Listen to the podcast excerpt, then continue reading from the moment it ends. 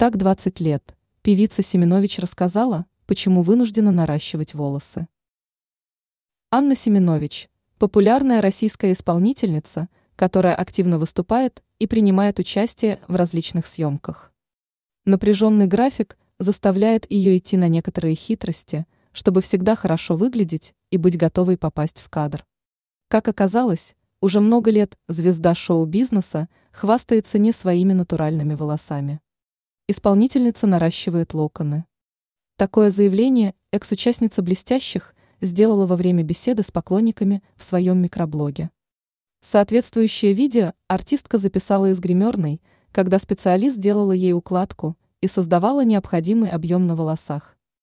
Семенович объяснила, что наращивает волосы по той причине, что постоянные укладки, гели и лаки только могут испортить натуральные волосы.